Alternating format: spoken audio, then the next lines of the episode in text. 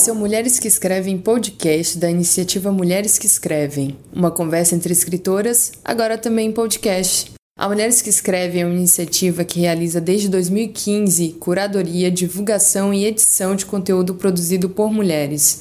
Eu sou Ciane Mello, coordenadora de conteúdo da Mulheres que Escrevem. Toda semana nós convidamos uma escritora para escolher um dos textos publicados em nosso site para ler e discutir por aqui.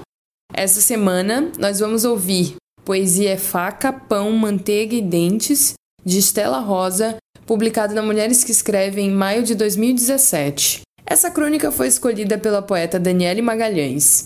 Ela é doutoranda em Teoria Literária pela Universidade Federal do Rio de Janeiro. Daniela é autora de Quando o Céu Cair, da editora Sete Letras, e já teve seus trabalhos publicados nas revistas literárias Mala Margens, Polichinelo, Plástico Bolha, Pitacos e Germina.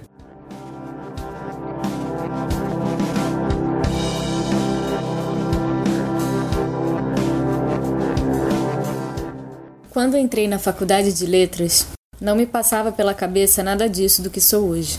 Foi preciso caminhar muito para chegar exatamente ao ponto em que me encontro agora, me autorizando, timidamente, a me dizer poeta. Já falei aqui sobre como acordar e dormir todos os dias em uma cidade do interior é algo que altera muito nossa perspectiva. Mas nunca falei como escrever também alterou essa minha realidade de acordar e dormir em uma cidade do interior.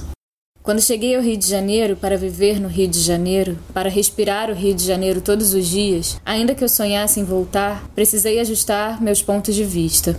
As possibilidades se alargavam e eu me enchia de adjetivos para narrar aquilo que passava a viver. Construir imagens poéticas, ao que parece, sempre foi minha atividade favorita. Minha família me chama carinhosamente de pipa voada. Eu colecionava lixinhos da rua, ressignificando toda uma vida ao meu redor. Ir embora do meu pequeno universo e alargar minha vista me trouxe uma necessidade imensa de narrar em detalhes meu novo horizonte. Foi nesse estado que encontrei um grande amigo, meu primeiro leitor de fato, com quem travei duras conversas sobre a escrita, com quem troco muito até hoje. Acho que foi lá naquela aula de teoria literária, sendo eu uma das primeiras alunas dele, que o Caio Meira acabou me mostrando que era possível agarrar as palavras e fazer delas minha vida.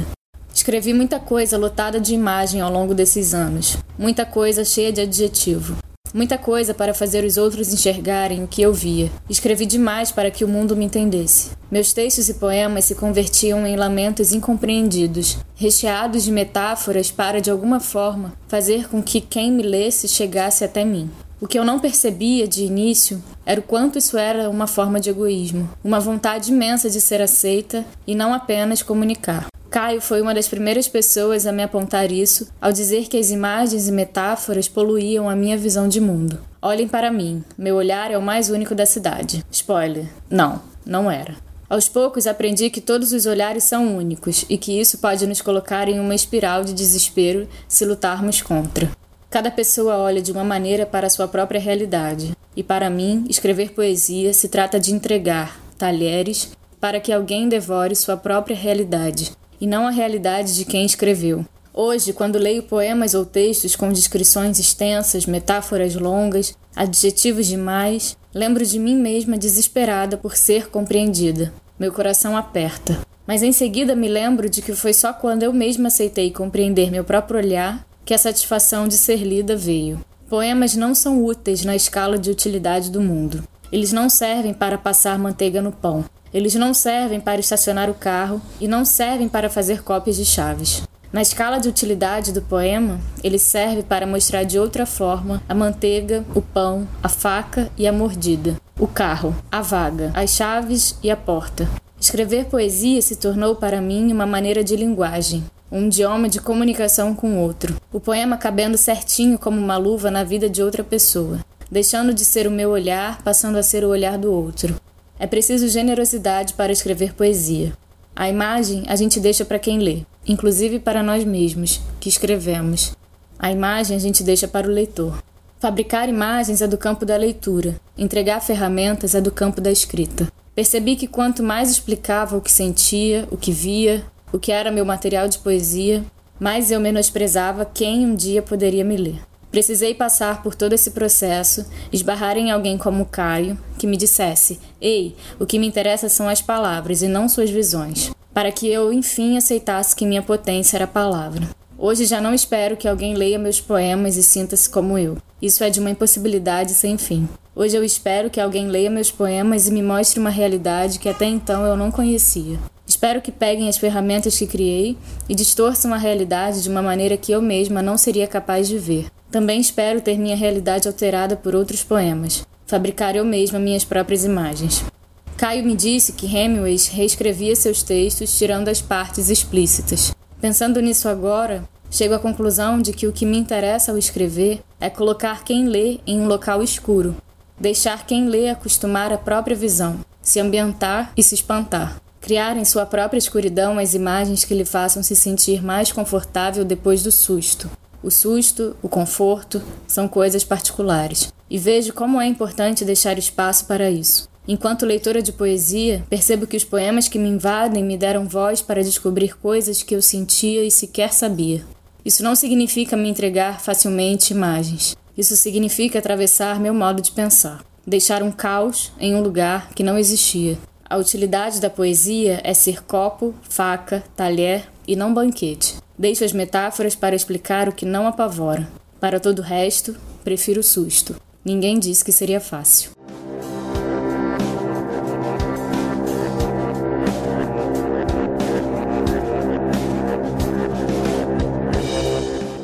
Olá, Dani! Oi! É, que, em primeiro lugar, né, vou começar agradecendo por estar aqui, ter aceitado esse convite. A Dani, ela já participou de, de outros trabalhos também da Mulheres que Escrevem. Eu lembro de uma mesa dela, acho que uma das primeiras, né, que foi Mulheres que, que Escrevem Poesia. É, foi uma presença muito marcante nesse evento. E a Dani escolheu um texto da Estela Rosa, que também é, faz parte da nossa equipe, já esteve aqui no programa. É, gente, isso não é comprado, tá? a gente não influencia nos textos que as pessoas escolhem é que a Estela leu um texto meu e agora tu tá lendo um texto da Estela, então tem que explicar, não é comprado.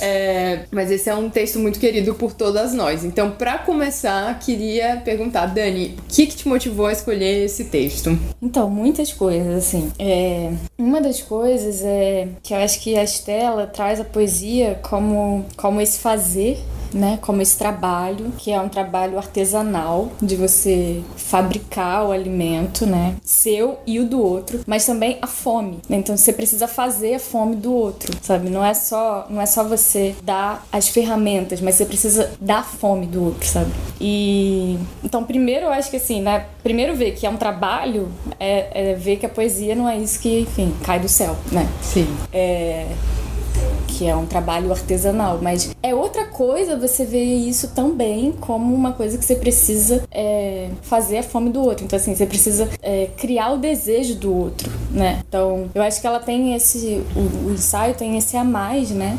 que é a poesia é isso que é o poder desejar, né? É você mover o desejo, fabricar o desejo do outro, né? Ou fazer esse desejo. Então acho que esse é um ponto, porque assim, é também acho que, que dando destaque a isso, o texto dá, dá um destaque não, ao poema não como aquilo que chega aos olhos, ainda que ele uhum. chegue, mas é uma coisa que chega à boca, sabe? Então, assim, é, ver a poesia como um envio erótico mesmo sabe? É, é, e aí, assim, tipo, o poema não é mais tão visto como essa coisa cerebral que chega e que te provoca o pensamento. É primeiro um envio erótico, entendeu? Você precisa tocar o desejo do outro e provocar esse desejo, sabe? E eu gostei muito disso. É... E a outra coisa que eu gostei muito também é que eu gosto quando ela fala que, que, a, que a poesia ela não precisa necessariamente passar ou partir da metáfora, né? Então, assim, é, tradicionalmente e, e até hoje, né? Assim, não que que eu acho que a metáfora é mesmo, né? É matéria-prima da poesia, ou que a poesia se ocupa disso, das imagens. Mas que assim, como provocar uma tensão, né, na linguagem, como você criar um espanto, que é isso que ela chamou, né? Que ela colocou o espanto no texto e o susto. É, como isso que não precisa passar obrigatoriamente ou necessariamente pela metáfora, pela imagem. Né? Então, assim, como, como o poema sendo uma coisa que, que é muito mais uma tensão né, desses, desses dessas matérias-primas em tensão e que provoca o desejo do outro, não precisam obrigatoriamente passar pela metáfora e pela imagem é, para espantar o outro, né? para causar o susto, assim. E aí eu me identifiquei muito com isso, porque assim, eu, eu, eu, considero os meus poemas como poemas muito pouco imagéticos, sabe? E, e ainda que hoje a poesia. A poesia não, acho que talvez os críticos ou os leitores de, de poema e de poesia estejam mais abertos a ver essa poesia menos como. Não menos como, mas assim, que não precise ter obrigatoriamente metáforas e imagens para ter o estatuto poético, sabe? É, eu gostei muito dessa, dessa ênfase na, no poema como isso que, que não precisa passar necessariamente pela metáfora, porque eu vejo os meus poemas também um pouco assim.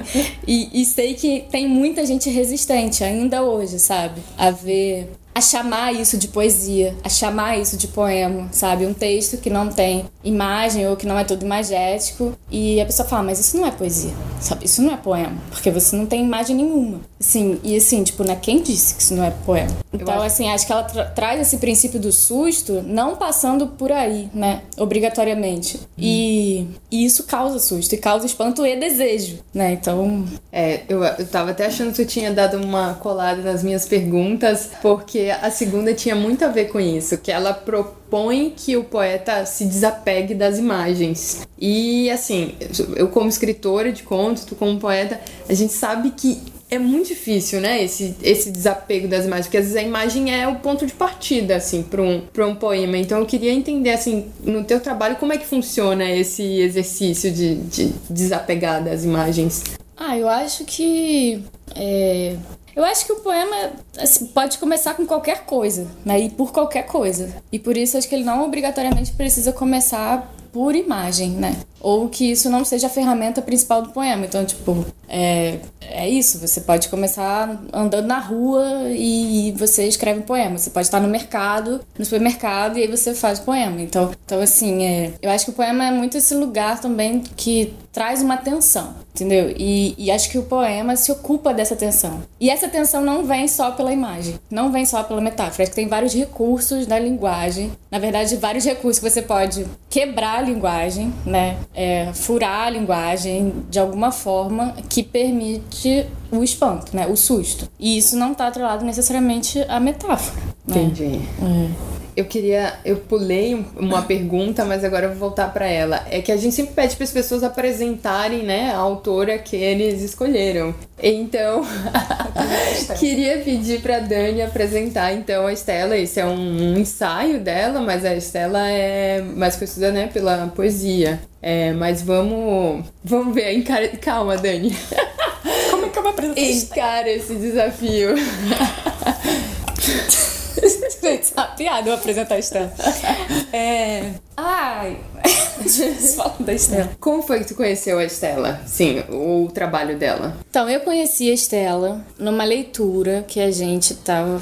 A gente, eu, Rita, Bruna, então, tipo, poetas da mesma geração que estão escrevendo agora, na Travessa, que é num do, dos, uma das leituras que o Léo, o Leonardo Marona, organiza. E é a primeira vez que eu vi a Estela foi lá, e ela falou no final. É, e aí depois disso a gente se encontrou numa, na ONG que a Thaís, Thaís Bravo trabalhava. E eu e a Maíra Ferreira, que a gente tocava junto um projeto que é a Oceânica, a revista Oceânica, que era um blog, né, uma revista voltada a publicar poetas inéditas e livros. É... A Thaís chama a gente para falar num dia na, nessa, nesse projeto e a Estela tava. E aí foi um encontro muito forte, assim, porque foram, foi uma troca muito importante. E, e aí, quando eu já conhecia a Thaís e a Estela passou a integrar Mulheres que Escrevem. E aí eu comecei a ler as coisas da Estela. É... Tu lembra qual foi a primeira coisa que tu leu dela? Não lembro, não lembro a primeira coisa que eu li.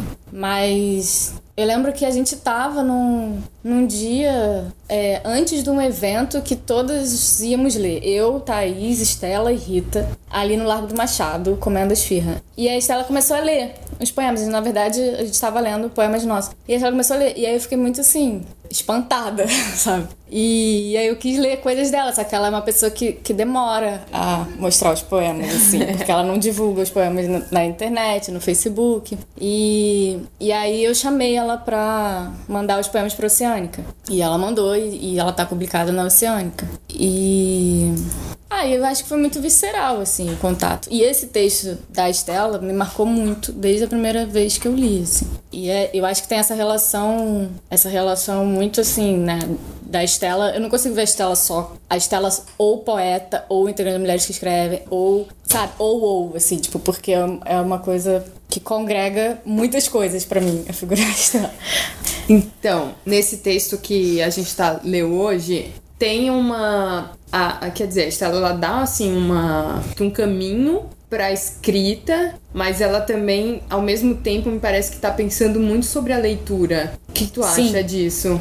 Eu acho que ela, ela propõe é, uma coisa muito incrível que é não só pro poeta, para quem tá escrevendo, né? Mas é pro leitor também, né? Eu acho que a gente pode chamar esse, esse leitor de crítico. Então, assim, como ela fala no texto que a imagem é pro leitor, né? E, e talvez pro crítico. E aí, quando eu li isso, assim, achei, achei curioso, achei muito interessante. Mas eu fico pensando também é, que não é essa imagem fechada, né? Então, assim, não que quem lê o poema crie imagem e que isso pare aí, né? Mas que essa imagem já seja uma abertura para outras imagens, né? Então, assim, que tanto o poeta quanto o crítico ou leitor, na verdade, eles estão é, numa posição muito parecida, né? Que é, que é isso que ela falou, que é esse desejo, então, de fabricar o desejo. Então, acho que o leitor, ele também, ou o crítico, né? Lendo um poema e construindo imagens e, e fabricando imagens a partir dessa leitura, ele também está fazendo um desejo para o outro, sabe? Então, tanto o poema, tanto o poeta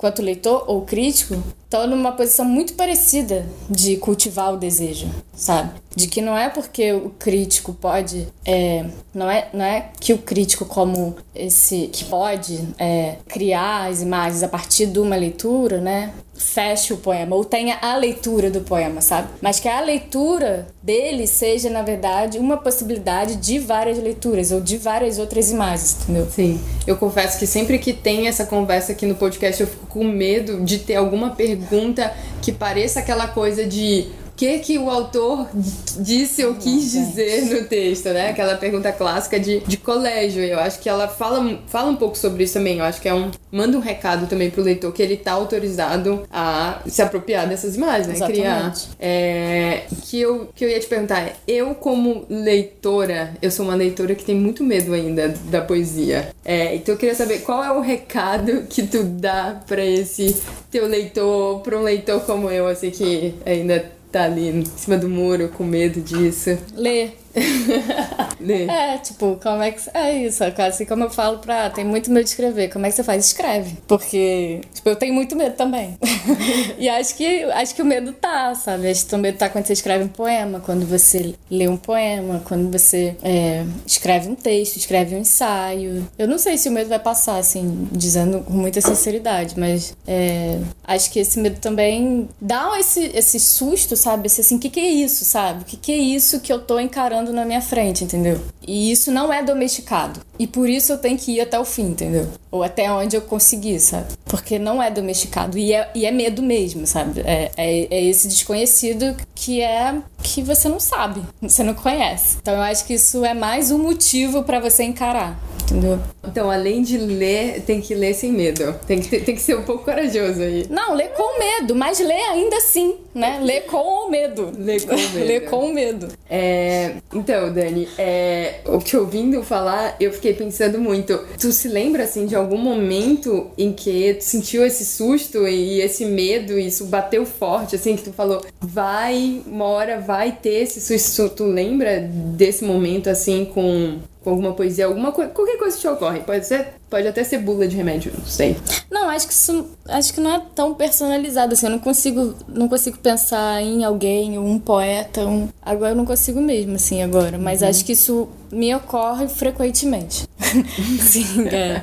Porque é uma experiência muito intensa, sabe? Por isso, por isso que eu tô dizendo, assim, não é que, ah, não, não há, ah, não consigo. Mas, assim, acho que é uma experiência muito intensa sempre. E o poema também. E acho que é por trazer essa atenção que eu estava falando na linguagem, deixa ainda uma experiência talvez mais intensa ainda, porque porque essa tensão provoca uma intensidade muito grande, sabe? Então é é isso, é essa experiência de você abrir um livro, sabe? E cada página ser um poema e, e assim, às vezes você nem acreditar que você às vezes você vê que você pode fracassar mesmo, ou que o poeta, ou que aquele poema pode assim, cara, o que, que vai ser disso, sabe? E assim, ele pode fracassar, ou tipo assim, nossa, será que, que, que isso vai ser assim, que, será que isso vai me provocar uma coisa muito é, visceral, assim? E aí você confia e vai, e acontece, entendeu? Então, eu não sei se é muito, assim, personalizado, mas, assim, o que eu quero dizer é que eu, eu acho que isso não é uma coisa também restrita ou, ou, específica da poesia, sabe? Eu acho que você lê isso em ensaio, em prosa, em romance. Eu acho que é uma forma de se lidar mesmo com o texto, assim, sabe? É, eu vou te entregar um pouco. Vou falar que antes do início dessa gravação, Dani estava com medo de só. Ela falou, ah, eu só vou falar o que tá no texto, porque ele fala tanta coisa. E ela está me explicando esse texto de tantas outras maneiras, assim, que eu não sei descrever. Então, obrigada.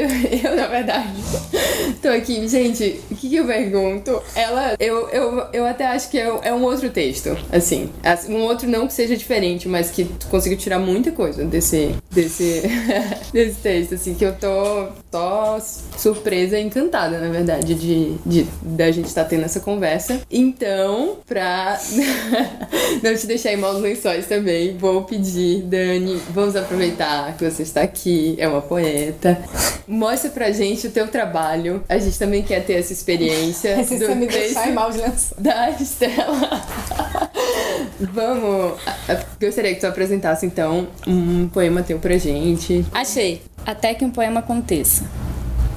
Não vou fazendo a hora, nem esperando acontecer. Contrariando a canção, vou repetindo a hora, não existe mais. Hoje todos matamos hora porque não aguentamos a repetição. Hoje todos matamos a hora porque tão pouco sabemos da espera. Acontece que um poema se faz com as mãos como um protesto, se faz protestando. Um poema se faz fazendo o tempo fora da hora. Encontramos ainda a repetição, até que da repetição não aconteça mais a espera, até que aconteça uma vida qualquer, ainda que aconteça aconteça de uma força violenta, como um tiro, nada cai do céu, como o Facebook pode ser o lugar onde muitos poemas nascem ainda, esperamos muito pelo poeta para nascer ainda, esperamos para viver, esperamos ainda para morrer, como numa guerra, espera-se por cartas, espera-se por bombas que deem fim à espera. Na vida, espera-se por Deus, a espera é infinita e a dor é maior e mais real, porque finita. Quando dizem que a espera é feminina, desde o início o homem conquista e a mulher espera, o voto conquistado há pouquíssimo tempo na história,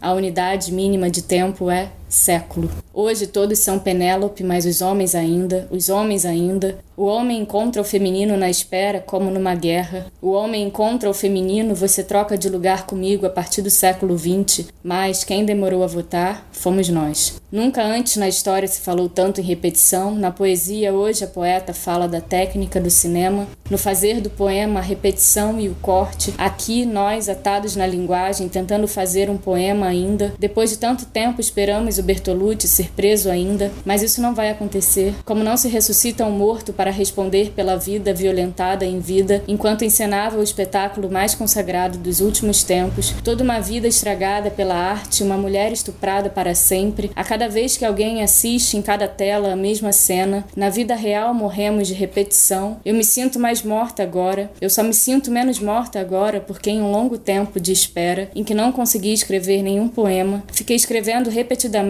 até que um poema aconteça. Vou tentando escrever um poema, já que não posso matar uma pessoa. Vou tentando escrever um poema para ser salva pelo tiro que não posso disparar. Até que saiu esse poema. Histericamente, sinto dor por todos os lados, o corpo todo cortado, historicamente boiando nas ondas do mar, da eterna repetição da espera, a violência de um tiro não disparado, na vida real, no corpo, a repetição do tiro disparado, no final do filme, a morte do homem, pai e amante, a tragédia às vezes não realiza, a vida continua trágica, até que o tiro não disparado atinge repetidamente nossos corpos, como o meu se debatendo convulsivamente agora, enquanto escrevo este poema em movimentos repetidos só para enganar a ilusão de que um dia não haverá mais a espera.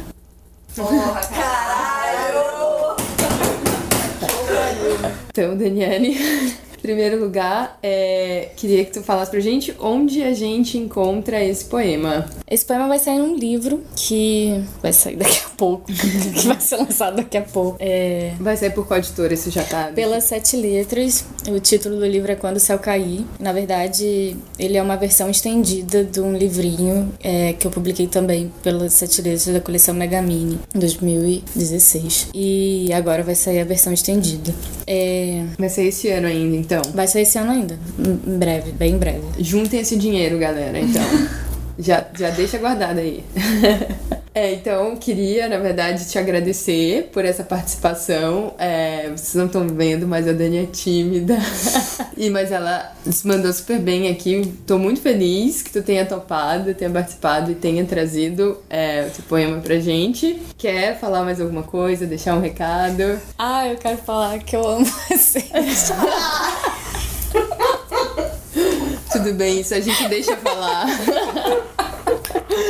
Ah, não, é só até agradecer, mas assim, a minha vontade de agradecer é tipo abraçando, saindo correndo e, e falando, amo vocês. Ah. Ah, eu não sei, é isso. Então tá, gente, muito obrigado e até a próxima. Espero que a Dani volte aqui.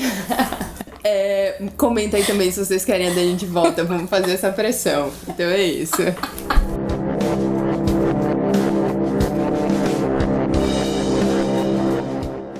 Essa foi Daniele Magalhães, poeta e autora de Quando o Céu Cair, da editora Sete Letras. Ela também é autora do poema Fim de la História, disponível no nosso Medium.